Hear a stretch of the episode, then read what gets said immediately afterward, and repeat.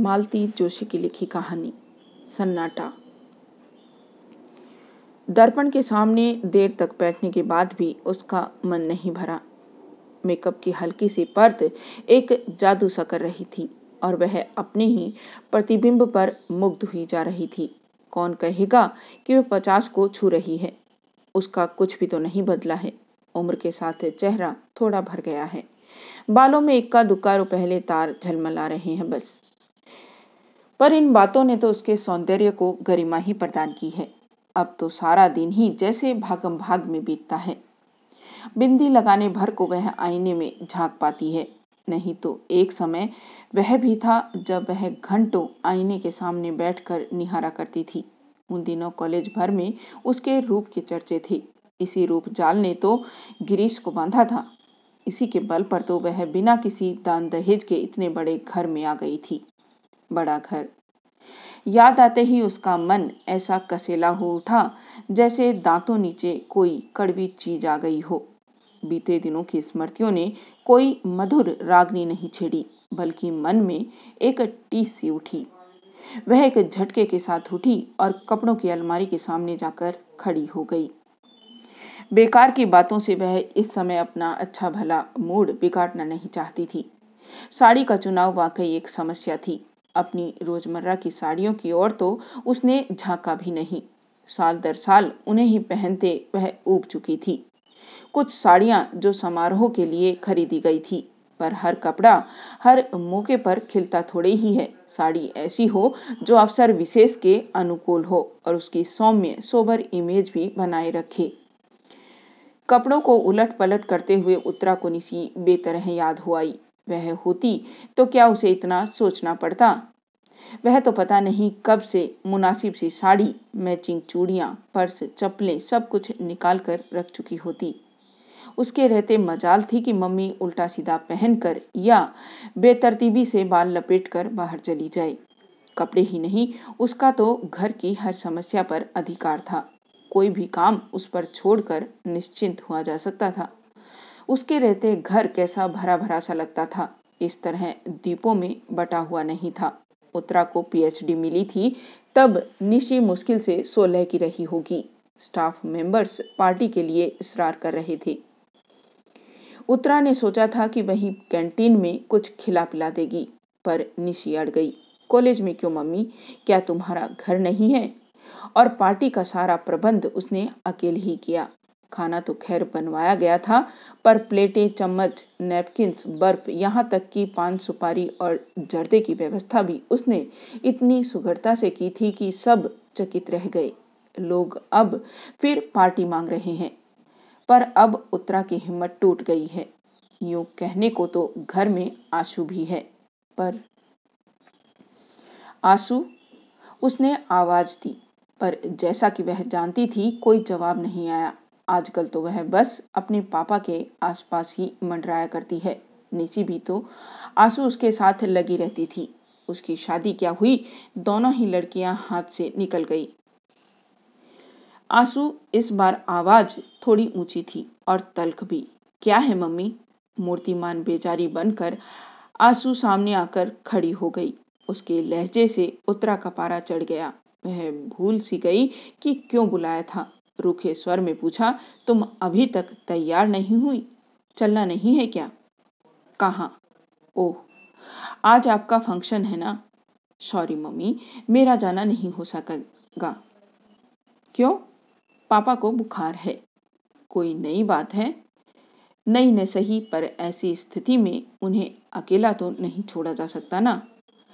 दो घंटे महादेव उनके पास बैठ सकता है। सो तो है, पर मम्मी, वहाँ सारी साहित्यिक बातें होंगी। मेरी समझ में तो कुछ आएगा नहीं, वैसे ही बोर हो जाऊँगी। ठीक है उत्तरा ने विषय समाप्त करते हुए कहा।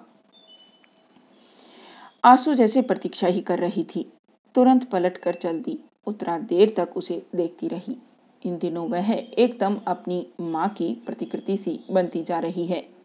पर मन से कितनी दूर फिक गई है। इसके विपरीत निसी एकदम अपने पापा पर गई है, पर बचपन से ही वह मम्मी की बेटी रही है। पिछले दिनों से तो वह बेटी से भी ज़्यादा सखी बन गई थी। कोई भी बात उससे निसंकोच कहकर वह हल्का हो लेती थी। निशी बड़ी बहन की तरह से सांत्वना देती, धीरज बंधाती। कभी कभी तो उसका पक्ष लेकर पापा से भिड़ भी जाती थी। शादी होते ही लड़कियाँ कितना बदल जाती है। सारी माया ममता पता नहीं कहाँ खो जाती है। अब तो बस निखिल और मंटू, निशी की दुनिया इन दोनों में सिमट कर रह गई है। मम्मी दोबारा अपनी बेजारी जताते हुए आँसू सामने खड़ी हो गई थी। वो लोग आ गए हैं। अरे, चार बज गए क्या? उसने चौंक कर घड़ी देखी। आँसू, उन्हें बिठाओ पानी वानी पिलाओ। मैं बस आ रही हूँ। अपने को आखिरी बार आईने में देखने के लिए वह मुड़ी तो उसमें निशी का खिंचा खिंचा सा चेहरा ही परिलक्षित हुआ। उतरा जल भून कर रह गई। मेरे मेहमानों को एक गिलास पानी पिलाने में इसका जान सुखती है। पापा के लिए हर आधा घंटा बाद चाय बनाते समय इसके हाथ नहीं थकते। वह गुदगुदाई, पर सारा गुस्सा भीतर ही पी गई। इस समय वह अपना मन एकदम प्रसन्न रखना चाहती थी। हेलो एवरीबडी उसने बड़े खुशनुमा अंदाज में कहते हुए हॉल में प्रवेश किया, पर वहाँ सतीश मेहता अकेला बैठा अखबार पढ़ रहा था। सामने ट्रे में पानी से भरा गिलास अनछुआ रखा था। चलो, उसने कहा। बाय ऑल मीन्स मैडम, कहते हुए वह खड़ा हो गया। पर एकदम ठिठक गया। अंकल नहीं चलेंगे। दरवाजे तक पहुँच गई थी उत्तरा पर देखा कि सतीश अभी वहीं खड़ा है। नहीं, अंकल नहीं चलेंगे। उनकी तबीयत ठीक नहीं है। स्वर को यथासाध्य तल्ख बनाते हुए उसने कहा, और आँसू जी? सतीश ने अस्फुट किंतु उत्सुक स्वर में पूछा, नहीं, वह कैसे आ सकती है? उनके पास भी तो कोई चाहिए? वैसे तो मेरा जाना भी मुश्किल ही था। पर अब तुम लोगों ने इतना बड़ा आयोजन कर रखा है और यह कहते हुए वह खटाखट सीढ़ियाँ उतरकर गाड़ी के पास जाकर खड़ी हो गई। मेहता को मजबूरन साथ आना ही पड़ा, पर उसके लिए दरवाज़ा खोलते हुए, अपनी सीट पर बैठते हुए और गाड़ी स्टार्ट करते हुए उसकी आँखें बराबर बंद दरवाजे पर खिड़कियों के पर्दों पर लगी रही। पर उन्हें निराशा ही हाथ लगी, बेचारा सतीश। उत्तरा को उस पर दया हुआई। बेचारा जान छिड़कता है आशु पर। पर वह लड़की है कि एक मिनट पापा को आँखों की ओट नहीं करना चाहती। साथ नहीं, आई ना, सही, पर गुड लक कहने दरवाजे तक तो आ ही सकती थी। गुस्सा तो उसके पापा पर आता है। ऐसे नाजुक मिजाज हैं कि हर पल किसी का आंचल थामे रहना चाहते हैं। पाँच बहनों में अकेले भाई हैं। खूब लाड प्यार पाया है। अम्मा जी ने तो एकदम आँख की पुतली की तरह सहेजा है उन्हें। तभी तो यथार्थ की धरती पर पैर रखते ही उनका दम फूल जाता है। जिस बीमारी का आँसू इतना हुआवा बना रही है, उसकी नब्ज निसी ने खूब पकड़ ली थी। कुछ नहीं, मम्मी, यह सब जॉब सिकनेस है। जिम्मेदारियों से भागने के बहाने हैं। इन्हें सारी झंझटों से मुक्ति दे दीजिए। फिर देखिए इन्हें कुछ नहीं होगा। बात एकदम सही थी। चाहे बिजली का बिल भरना हो या हाउस टैक्स बच्चों का एडमिशन करवाना हो या खेत से गेहूँ लदवाना हो, गिरीश को कल्पना से ही बुखार होने लगता। बुखार न आता तो पीठ अकड़ जाती या सिर दर्द से फटकने लगता। बच्चों को हारी बीमारी में भी कभी उनका सहारा न मिला। निशी की सगाई के समय तो वे अस्पताल में ही भर्ती थे। बच्चों की दादी जब तक रही, बेटे की बीमारी में घर सिर पर उठा लेती। उनकी इस हाय तोबा में मूल प्रश्न जाने कहाँ बिल्च गया। उसको बार बार कोसती, अकेला आदमी? बेचारा कहाँ तक बोझ बोझा ढोता फिरेगा? एक लड़का ही अगर हो जाता यह बात वे कुछ इस अंदाज में कहती, मानो बेटा होता तो सीधा झूले से उतरकर बाप का हाथ बटाने पहुँच जाता। अम्मा जी की मृत्यु के बाद तो गिरीश एकदम जैसे निराश्रित हो गए। पहले तो उन्होंने उत्तरा का सहारा लेना चाहा, पर वैसी संवेदनशील सेवा वह कैसे करती, कब करती? आखिर बच्चे भी तो उसी को पालने थे। नौकरी भी अब उसके लिए सौख्या नहीं रही थी। वह जीवन की अनिवार्य आवश्यकता बन गई थी। बड़ा घर मात्र एक छलावा था। सारे सब्ज बाग दूर के ढोल थे। वकालत की एक तख्ती ज़रूर टंग रही थी दरवाजे पर, ताकि कोई यह न कहे कि निठल्ले हैं। बीबी की कमाई खाते हैं। शेष तो बस उतरा ही जानती है और उसका ईश्वर। पत्नी से निराश होकर अब उन्होंने आँसू का दामन थाम लिया है। उन्हें। इस बात का एहसास नहीं है कि इस तरह वे लड़की को तबाह कर रहे हैं। पता नहीं कैसे उसके मन में यह भय बैठा गया है कि उसकी शादी होते ही पापा एकदम अकेले पड़ जाएँगे। अकेलापन क्या इतना भयानक होता है? आखिर उत्तरा भी तो जी रही है। वह तो बरसों से भीड़ के बीच अकेलापन झेल रही है। उसने भी तो कभी शिकायत नहीं की। मैडम वह जैसे बड़बड़ा कर तंद्रा से जागी। गाड़ी मछली की तरह फिसलती हुई कब कॉलेज पहुँच गई, उसे पता ही नहीं चला। पोर्च में उसके कुछ कनिष्ठ सहयोगी और विभाग में छात्र छात्राएँ स्वागत के लिए खड़े थे। गाड़ी से उतरते समय उसकी मन स्थिति बड़ी अजीब सी थी। अपने ही कॉलेज में इस तरह मेहमान बनकर आना उसे अटपटा लग रहा था। वह तो बार बार मना करती रही, पर बच्चे नहीं माने। उसका गौरव, उसका सम्मान जैसे सबका हो गया था। इसे वे कैसे व्यर्थ जाने देते? यह सब कुछ इतना अनअपेक्षित था कि उत्तरा स्वयं हैरान रह गई थी। वर्षों के अध्ययन और परिश्रम के बाद उसने एक भारी भरकम पुस्तक लिख डाली थी, भारतीय नारी की सामाजिक चेतना, उदय और विकास। बड़ी मुश्किल से तो यह प्रकाशक जुटा पाई थी। उसने उस समय बस यही आशा की थी कि शिक्षा मंत्रालय द्वारा खरीद ली गई तो पुस्तक कॉलेज के पुस्तकालयों में पहुँच जाएगी। चार लोग इसे पढ़ेंगे तो उसका श्रम सार्थक हो जाएगा।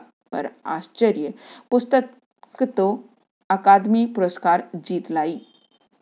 उसे तो सुनकर कानों पर विश्वास ही नहीं आया। उसके छात्र जगत में तो आनंद की लहर दौड़ गई थी। पुरस्कार समारोह तो राजधानी में अगले महीने होना था, पर उन लोगों ने कॉलेज में उससे पहले ही एक सम्मान समारोह आयोजित कर डाला। उसे हमेशा अपने विद्यार्थियों से आदर और स्नेह मिलता रहा है कि छात्र अनुशासनहीनता की पुकार मचाने वाले उसके सहयोगी अक्सर उससे ईर्ष्या करने लगते हैं। फैकल्टी का वह छोटा सा हॉल बड़े कलात्मक ढंग से सजाया गया था। हॉल में प्रवेश करते ही स्वयं प्राचार्य ने उठकर उसका स्वागत किया तो वह संकोच से गढ़ी गई। उसे पहले तो फूल मालाओं से लाद दिया गया, फिर भाषणों का दौर आरंभ हुआ। छात्र तो उसकी इस उपलब्धि पर गदगद थे ही, पर कुछ सहकर्मियों ने भी जब उसकी प्रशंसा के पुल बाँध दिए तो उसे सुखद आश्चर्य हुआ।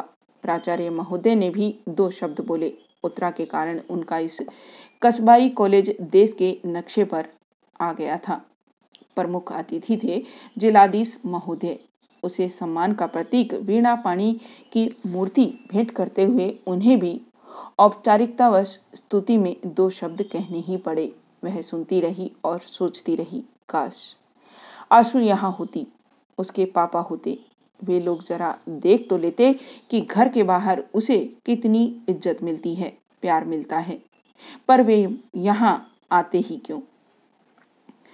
पत्नी की गौरव गाथा निष्प्रह भाव से सुनने की सामर्थ्य उनमें कहाँ है? तभी न बुखार हो आया है। उस दिन जब कुछ लोग यह सुसंवाद लेकर घर पहुँचे थे, तब भी तो वे सहज भाव से उसे झेल नहीं पाए थे। कैसी रोनी सी आवाज़ में बोले थे, भाई, हमने तो उन्हें पूरी स्वतंत्रता दे रखी है। जितना समय मिलता है, अपने विषय को दो। घर बार की चिंता छोड़ दो, उसे हम संभाल लेंगे। अपन कोई बड़े विद्वान नहीं है, बस इतना योगदान दे सकते हैं। उनके हर शब्द में झांकते हीनता बोध ने उसे उतना नहीं कचोटा जितना उनके झूठ ने। मन हुआ, सबके सामने उन्हें बेनकाब कर दे, बता दे कि वे कितना घर द्वार देखते हैं, पर चुप बनी रही। कभी कभी सुखी गृहस्थी का नाटक भी कितना ज़रूरी हो जाता है। इस समय भी वह प्रसंग याद आते ही उसका मन फुफकार उठा। सम्मान की सारी खुशी, सारा उत्साह ठंडा पड़ गया। रात भर जाग कर एक आलेख तैयार किया था। पर बोलने के लिए खड़ी हुई तो एक भी शब्द याद नहीं आया। पहली बार कागज़ की ज़रूरत महसूस हुई। सुनने वालों ने समझा, भाव विफल हो जाने से वाणी अवरुद्ध हो गई है, नहीं तो वह साक्षात सरस्वती है। लौटते समय आधा दर्जन लोग साथ थे फूल मालाएँ और भेंट सामग्री उन्हीं के हाथ में थी। दरवाज़ा वैसा ही बंद था। चलते समय न तो किसी ने विदा किया था, न वहाँ अब कोई स्वागत में खड़ा था। अब चलेंगे, मैडम। किसी ने कहा तो लगा, मन पर हथौड़ी की चोट पड़ी है। इतने बड़े हंगामे के बाद ये लोग उसे एकदम अकेला कर कर चले गए। कल्पना से ही वह सिहर उठी। ऐसे कैसे चले जाओगे? उसने कहा। एक एक कप कॉफ़ी तो पीते जाओ। और फिर उसने दरवाजे की घंटी ज़ोर से दबा दी। इतने ज़ोर से कि उसकी आवाज़ से सन्नाटे की धज्जियाँ उड़ गई।